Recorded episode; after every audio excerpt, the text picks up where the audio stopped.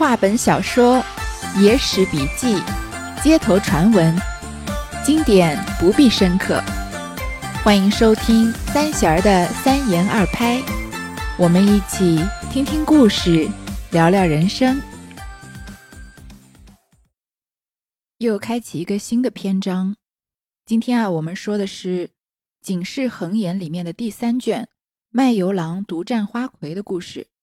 其实啊，我很早就想说这个故事了，因为这个故事里面的情节和人物啊，都符合我们最想读的那种话本小说的内容，就是帅哥和美女终成眷属的故事。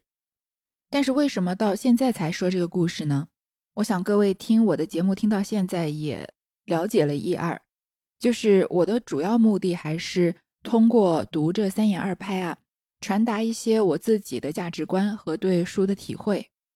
那价值观这个东西呢，它的建立当然是要经过很多很多年，经历过很多很多事情，才能形成的一个独自属于你的体系。那传达自己的观念和价值观，其实也不是一蹴而就的。所以我在如果我在很早的时候读这个卖油郎独占花魁的故事啊，如果我说我自己的观点的话，也许很多听众会觉得有一点假大空了，或者有一点过于理想主义了。但是听到已经现在呢。大家应该也习惯了，我本来就是一个有一点 理想主义的人，也是一个比较倾向于喜欢把复杂的事情简单化的人。说实话，到现在这个年纪啊，我还没有经历过什么复杂到不能用简单的方法解决的问题。所以有些人啊，喜欢把这个故事简单粗暴的总结为一个屌丝给女神当舔狗，最后在女神落魄的时候翻身做主人，娶到女神的故事。这样子的理解也可以，但它不是我的理解。首先，我本身就很讨厌这些关于屌丝、舔狗、女神这样简单粗暴的概括。我之前也说过，尤其我觉得对人好是一件很美好的事情。如果一个人在爱情上愿意为了对方付出，不计较回报，而自己甚至能从这种付出中获得快乐，这本来就是爱情的一部分的真谛。那用“舔狗”这两个字来概括，我觉得就完全侮辱了。这种出自于爱的行为了。那么我来说这个卖油郎独占花魁的故事。这个故事里啊，没有屌丝，没有舔狗，也没有女神。他是一个男人爱上一个女人，认为啊，只要在一起，那么其他的都不重要的故事。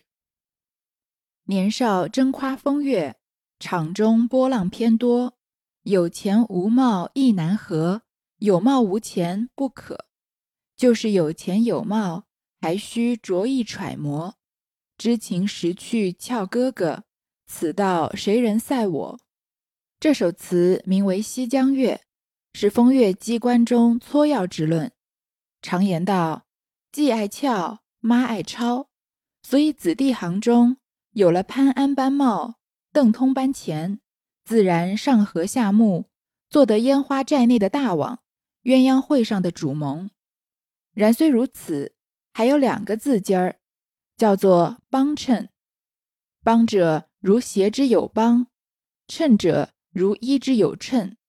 但凡做小娘的，有一份所长，得人衬贴，就当十分；若有短处，取意替他遮护，更兼低声下气，送暖偷寒，逢其所喜，避其所讳，以情度情，岂有不爱之理？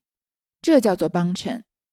风月场中，只有会帮衬的最讨便宜，无貌而有貌，无钱而有钱。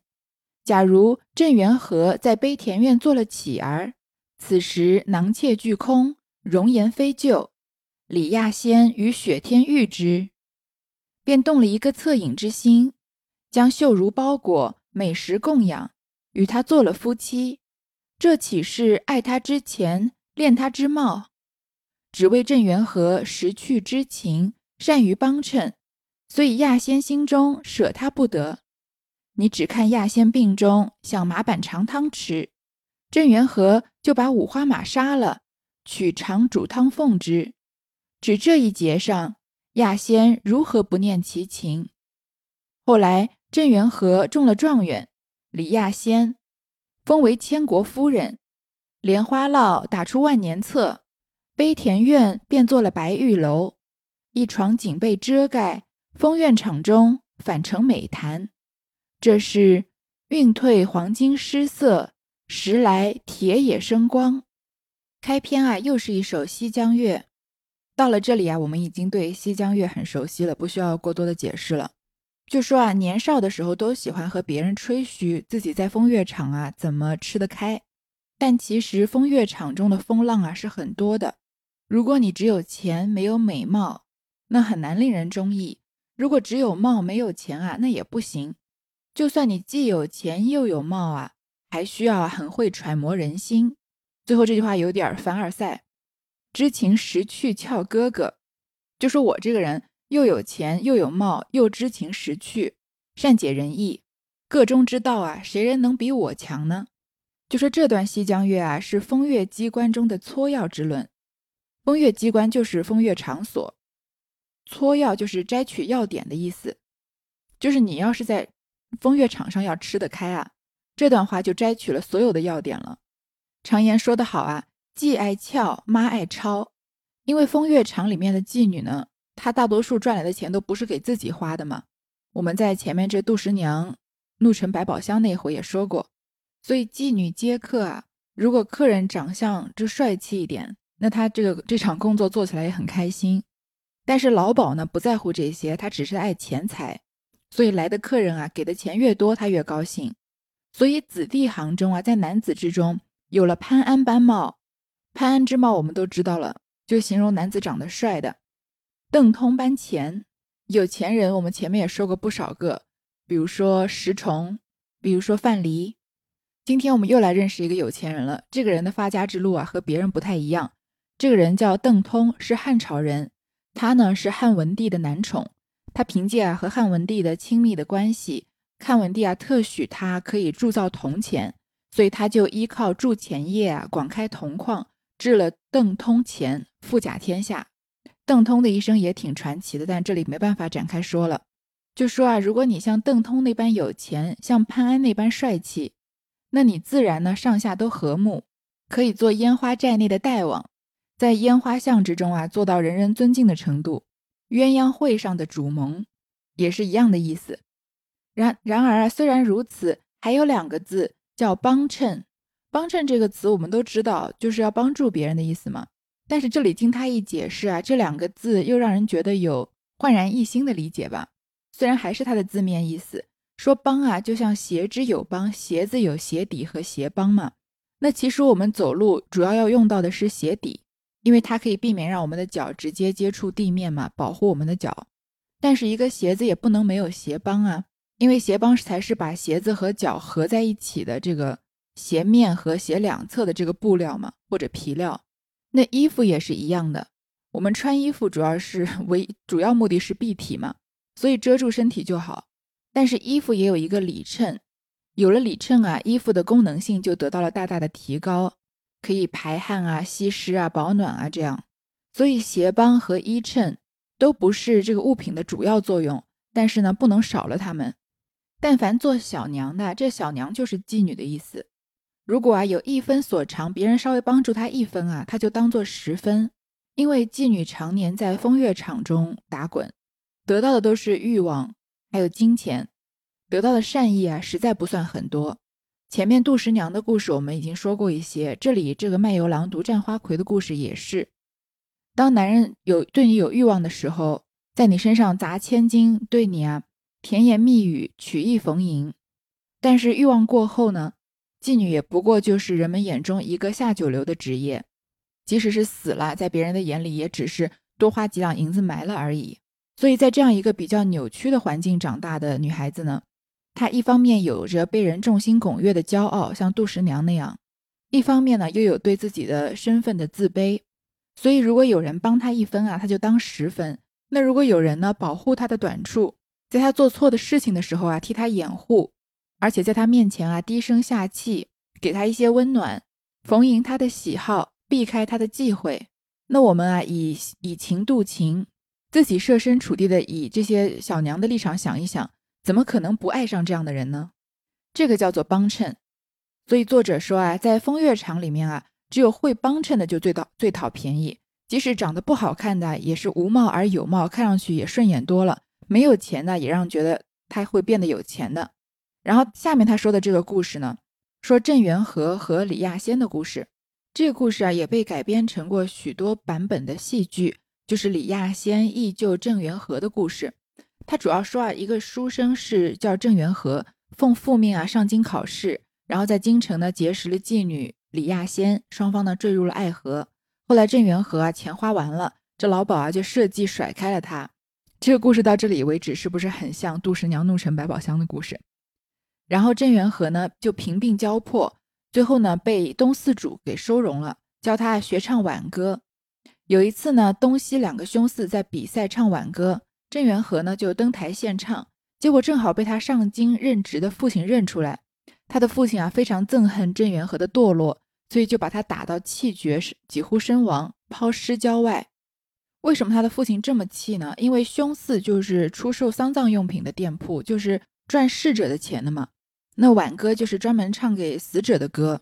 你想想看，一个父亲把让自己的孩子来进京考试啊，赶考是希望他以后能有个仕途的，结果最后在回在京城的路上，上京任职的路上，居然看到自己的儿子在这个卖丧葬用品的地方帮人唱挽歌，那当然是非常的恨恨他了。那把他的尸体抛到郊外，但是其实郑元和没有死，他被路过的乞丐呢救活了，于是他也沦为乞丐。在一个很偶然的机会里面呢，李雅李雅仙就认出了郑元和，看到他的下场变成乞丐啊，十分的悲痛，所以他不顾老鸨的阻挠啊，把郑元和迎回家里，尽心的调养，又激励他呢发奋读书，结果他就考上了状元。那郑父知道了李雅李雅仙对郑元和的态度，也非常的感动，所以不以她是妓女而嫌弃她，最后啊就把她娶进了郑家的家门，变成他们家的儿媳妇。这个故事里面就说啊，郑元和再遇到李雅仙的时候，他根本就没有钱，囊妾俱空，他的容貌也不像以前那样了。因为公子哥的时候都是穿金戴银的，人们说人靠衣装，佛靠金装嘛，所以一个人的面面貌和他的打扮有很大的关系，所以他也没有那么好看。而李雅仙啊，是在冰天雪地的时候遇上他，是动了一个恻隐之心，给他吃，给他穿，还与他做了夫妻。这哪是爱他的钱，贪恋他的貌呢？因为他再遇到他的时候，他并没有钱，也没有貌啊，都是因为郑元和啊识趣之情，善于帮衬，所以李雅仙心中啊舍不得他。然后他这里说了一个细节，就是雅仙病中啊想喝这个马板肠汤，这马板肠啊是马的大肠，用它来熬汤，实在想不出来为什么有人在病中会想吃这么奇怪的东西。不过有可能这道美食在那个年代是一个很普遍的东西吧。这郑元和啊就把自己的五花马给杀了，取了他的肠腹，煮了汤给这个李雅仙喝。五花马呢，就是在唐朝时候开始啊，人们喜欢把马的鬃毛修剪成花瓣来当成一种装饰，分成五瓣就叫做五花马。虽然五花马我们不是很熟悉，或者是说这个毛的鬃毛颜色有五花颜、五花色纹的马。虽然我们不熟悉啊，但是在李白的《将进酒》，我想我们中学时候都背过的“五花马，千金裘，呼儿将出换美酒，与尔同销万古愁”。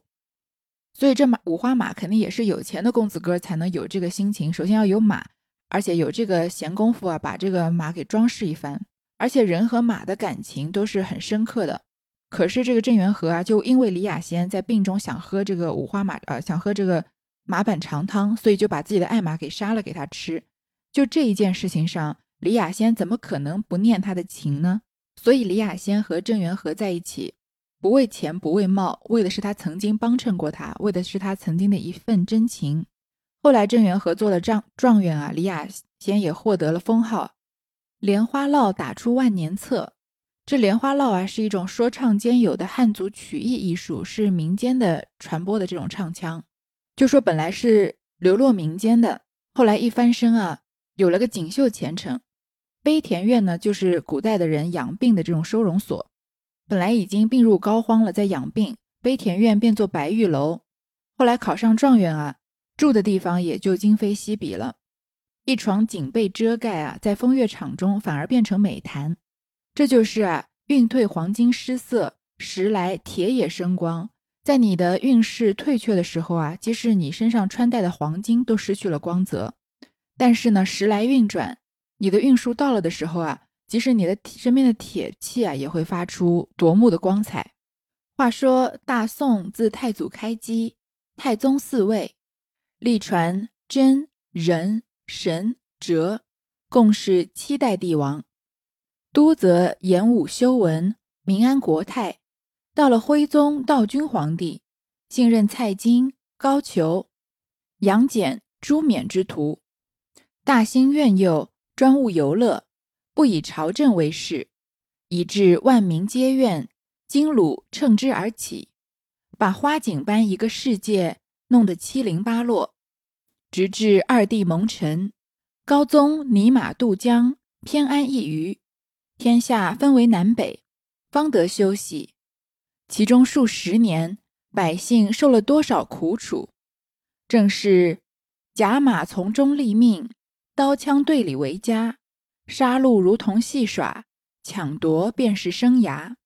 这段啊，就是简单的交代一下故事发生的背景。这个故事呢，发生在宋高宗的时期。其实他短短一段话说了宋朝的很多事情，我们没办法展开来说了。但是关于宋朝的历史，我们在。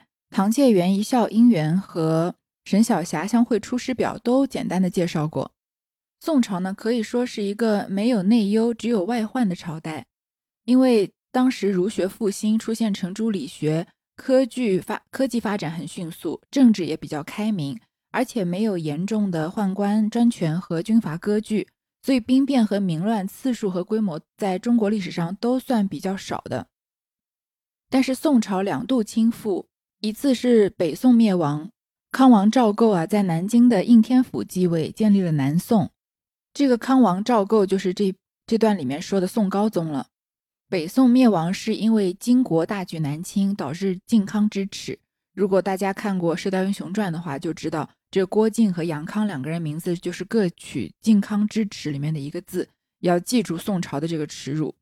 然后北宋灭亡，建立了南宋之后呢？最后，在宋朝又被元朝给灭了，所以宋朝两度倾覆啊，都是因为外患。这件事情呢，就是发生在靖康之耻之后的数十年以后。因为少数民族不断的侵扰宋朝，所以百姓的生活过得非常的苦楚。有多苦呢？甲马从中立命，刀枪对里为家，在兵甲和马匹中间啊求生存，在明刀明枪的队伍里面建立一个小家庭。就是过不了什么安稳日子，总是要担心战争的发生，杀戮如同戏耍，抢夺便是生涯。杀人啊，好像玩游戏一样；抢夺普通人家，好像是他们平常生活的一部分。有点像我们现在看到叙利亚或者阿富汗啊这些战争地区，普通百姓过的日子。内中单表一人，乃汴梁城外安乐村居住，姓申，名善。浑家阮氏，夫妻两口开个六成铺儿，虽则跳米为生，一应卖豆、茶酒、油盐杂货，无所不备。家道颇颇得过。年过四旬，只生一女，小名叫做姚琴。自小生的清秀，更且资性聪明。七岁上送在村学中读书，日诵千言。十岁时便能吟诗作赋。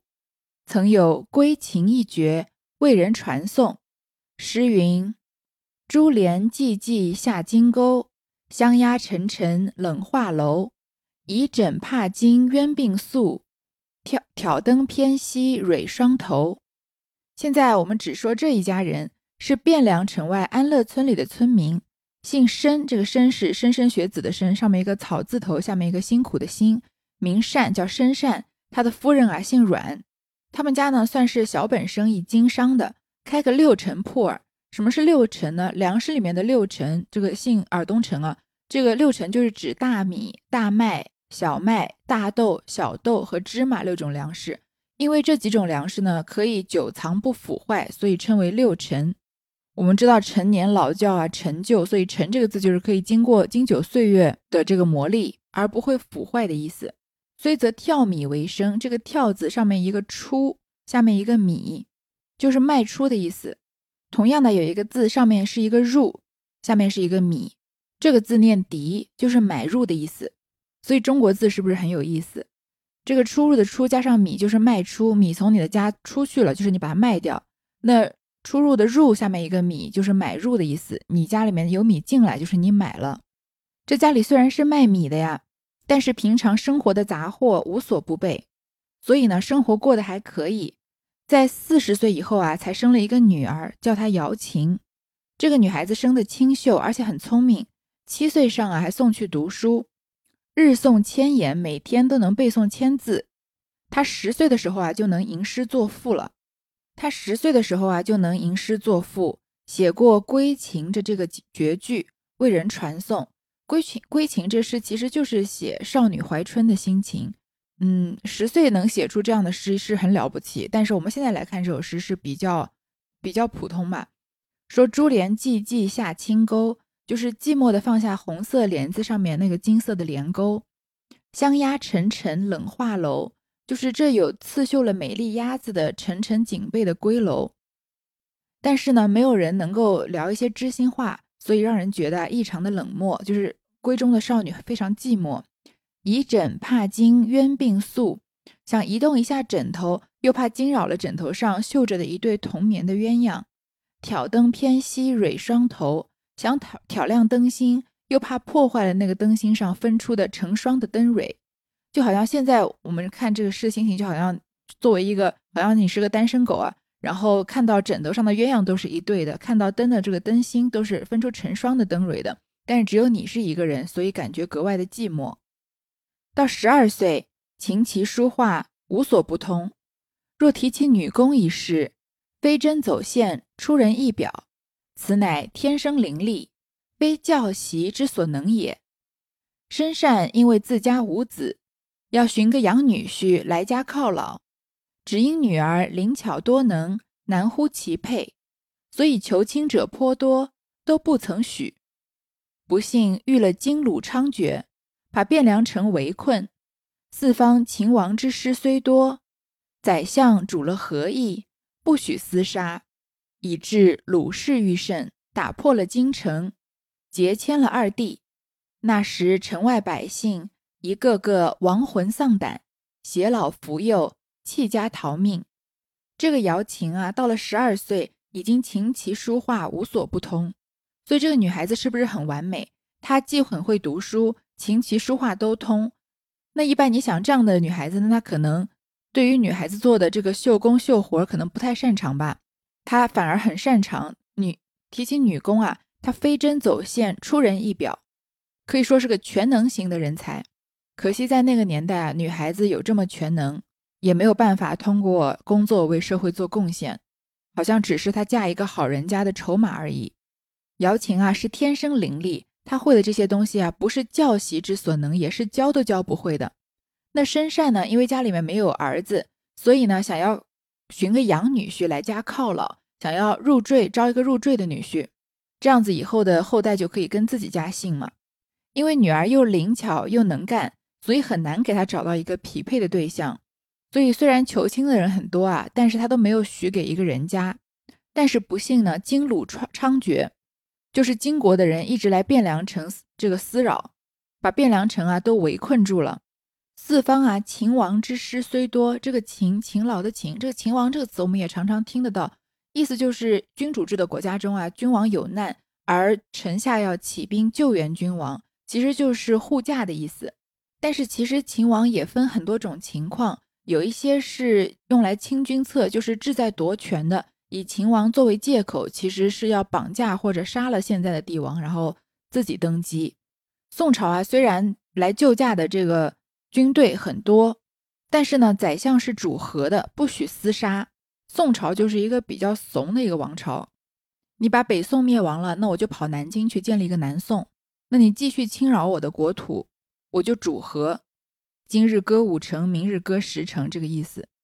所以呢，鲁氏愈盛，金国的烧杀抢掠啊，就越来越猖狂，打破了京城，劫迁了二帝。因为当时北宋的最后一个帝王就是宋钦宗，宋钦宗的父亲就是宋徽宗，但是宋徽宗呢，他是把皇位禅让给他的儿子，当时的太子赵恒就是宋钦宗的，所以当时的宋朝北宋的最后一任帝王啊，的父亲还在世，所以就是有太上皇的，所以叫节迁了二帝，就是金兵俘虏了宋徽宗和宋钦宗，灭亡了北北宋。当时城外的百姓啊，一个个都亡魂丧胆，非常的害怕，携老扶幼，全体啊弃家逃命。却说申善领着浑家阮氏和十二岁的女儿，同一班逃难的，背着包裹结队而走，茫茫如丧家之犬。急急如漏网之鱼，单可单饥单劳苦，此行谁是家乡？叫天叫地叫祖宗，唯愿不逢打虏。正是宁为太平犬，莫作乱离人。这个开杂货店的申善啊，就领着妻子和十二岁的女儿一起逃难，背着包裹啊，结和大队伍一起跑走，简直就像这急急忙忙的样子，好像丧家之犬一般。又好像漏网之鱼一般，因为是逃命嘛，一路上啊，忍着渴，忍着饥饿，忍着劳苦。这一次一走啊，哪里还能找得到家乡呢？下一个家乡在哪里呢？叫天叫地叫祖宗，都在求什么呢？就是求一路上啊，不要遇到金兵的强盗俘虏自己。真是啊，宁愿在太平盛世当一条狗，也不要在乱世啊做一个人。我们这一代人啊，没有经历过战乱。很难想象战争的残忍，只能从这个历史书里面啊窥见一二。但是战争给人带来的创伤，不管是生理上还是心理上啊，都是一辈子都没有办法修复的。正行之间，谁想达子倒不曾遇见，却逢着一阵败残的官兵。他看见许多逃难的百姓，多背的有包裹，假意呐喊道：“达子来了！”沿路放起一把火来。此时天色将晚，吓得众百姓落荒乱窜，你我不相顾，他就趁机抢掠。若不肯与他，就杀害了。这是乱中生乱，苦上加苦。这一对逃命的人啊，没有真的遇见金国来的官兵，但是遇到了宋朝自己的败兵。这些残兵败将啊，面对敌人是怂的不行，但是面对自己国家手无缚鸡之力的百姓呢？就一个个啊英勇无比起来，当然这个英勇是要打双引号的。他看见这些逃难的百姓啊，都背着包裹，这个包裹里面装的都是这些百姓身边最重要的东西嘛，因为逃命都要带着的，所以多半都很贵重。所以假意的喊啊，达子来了，然后自己放火。这时候天色快要暗下来，百姓都落荒逃窜，互相之间都顾不得对方。宋朝的这些官兵啊，就趁机抢劫这些百姓。如果他们不愿意把东西给他们啊，他们就直接杀害了他们，这让百姓啊乱中更乱，苦上加苦。这个行为和我们刚刚读过《沈小霞相会出师表》里面这个杨顺和陆凯的行为很像。真的打敌人啊，他们打不过，也不敢打；但是面对自己内部的百姓呢，就凶狠无比，还要拿他们的人头啊去假装敌人的人头去邀功。宋朝啊重文轻武，也在一定程度上。因为过度的重文轻武啊，而养出了这一批酒囊饭袋的官兵了。却说身世姚琴被乱军冲突，跌了一跤，爬起来不见了爹娘，不敢叫唤，躲在道旁古墓之中过了一夜。到天明出外看时，但见满目风沙，死尸横路。昨日同时避难之人都不知所往。姚琴思念父母。痛哭不已，欲待寻访，又不认得路径，只得望南而行。哭一步，哀一步，约摸走了二里之程，心上又苦，腹中又饥。望见土房一所，想必其中有人，欲待求起些汤饮。急至向前，却是破败的空屋，人口俱逃难去了。姚琴坐于土墙之下。哀哀而哭，自古道无巧不成话。恰好有一人从墙下而过，那人姓卜，名乔，正是深善的近邻。平西是个有手有食、不守本分、惯吃白食、用白钱的主儿，人都称他是卜大郎。也是被官军冲散了同伙，今日独自而行，听得啼哭之声，慌忙来看。姚琴自小相认，今日患难之际，举目无亲，见了近邻，分明见了亲人一般，急忙收泪，起身相见，问道：“卜大叔，可曾见我爹妈吗？”卜乔心中暗想：昨日被官军抢去包裹，正没盘缠，天生这碗衣饭送来与我，正是奇货可居，便扯个谎道：“你爹和妈寻你不见，好生痛苦，如今前面去了。”吩咐我道：“倘或见我女儿，千万带了她来，送还了我，许我后谢。”瑶琴虽聪明，正当无可奈何之际，君子君子可期以其方，遂全然不疑，随着卜桥便走。正是情之不是伴，事急且相随。这个绅士的女儿瑶琴啊，申瑶琴，因为乱军的冲突，她摔了一跤。在爬起来的时候啊，已经找不到爹娘了。他不敢乱叫，因为这个官兵正在屠杀百姓嘛，就躲在道旁的古墓里面过了一夜。第二天天亮，他在外面看的时候啊，看到外面只是满目的风沙，死尸遍野，而昨日一同逃难的人啊，都不知所往。你想想看，瑶琴只不过是一个十二岁的女孩子，十二岁的时候我们才上小学五六年级吧，还是一个小孩，在战乱之中啊。失去了爹娘，满目见到的都是尸体，那有多么的慌张、恐惧和害怕，又非常的想念父母，想要去找他们，又不认得路，根本不知道该往哪儿去。瑶琴还是个聪明的姑娘，她就朝着一个方向走，哭一步啊就挪一步，大概走了两里的路，心上又苦，肚子里面又很饿，远远的看见有一间土房子，想着里面一定有人，就想要进去啊乞讨些吃食。但走到房子面前啊，发现它是个破败的空屋。这个房子的主人啊也逃难去了。瑶琴就坐在土墙之下，放声大哭起来。正巧的是呢，有一个人从墙下走过。这个人叫卜乔，他正好是深善的近邻，是个邻居。平常呢是个游手好闲、不守本分的人，就是个无业游民。人们都称他是卜大郎。他呢也是被官军冲散了同伙，所以一个人走。听到有哭声啊，就跑过来看。那姚琴呢，从小就见过这个卜大郎，因为是邻居嘛，所以患难的时候举目无亲。他看到卜大郎啊，仿佛看到亲人一般，就擦干眼泪，起身相见，问他有没有见过自己的爹娘。这个卜乔啊，心中就打起了算盘，想昨天啊，我也被官兵抢去了包裹，正好没有钱。这个小女孩现在送到我的面前了，我正好可以把她卖了，来换我的盘缠嘛。所以就跟这个申瑶琴扯了个谎，说你爹妈找不到你，也在着急呢。他们跟我说啊，如果找到你，赶快把你带去见他们，而且还答应我给我厚礼。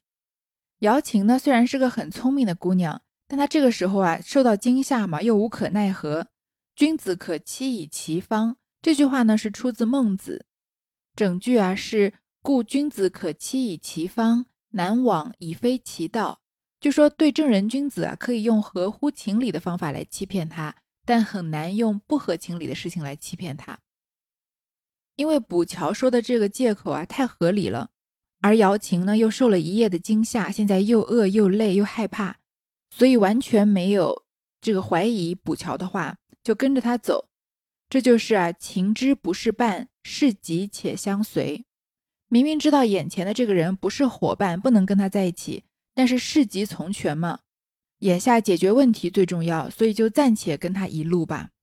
这个申瑶琴啊，暂且和卜乔一路，就彻底改变了他的命运，也发生了他未来的一系列算是奇妙的境遇吧。那这一段我们就先说到这儿。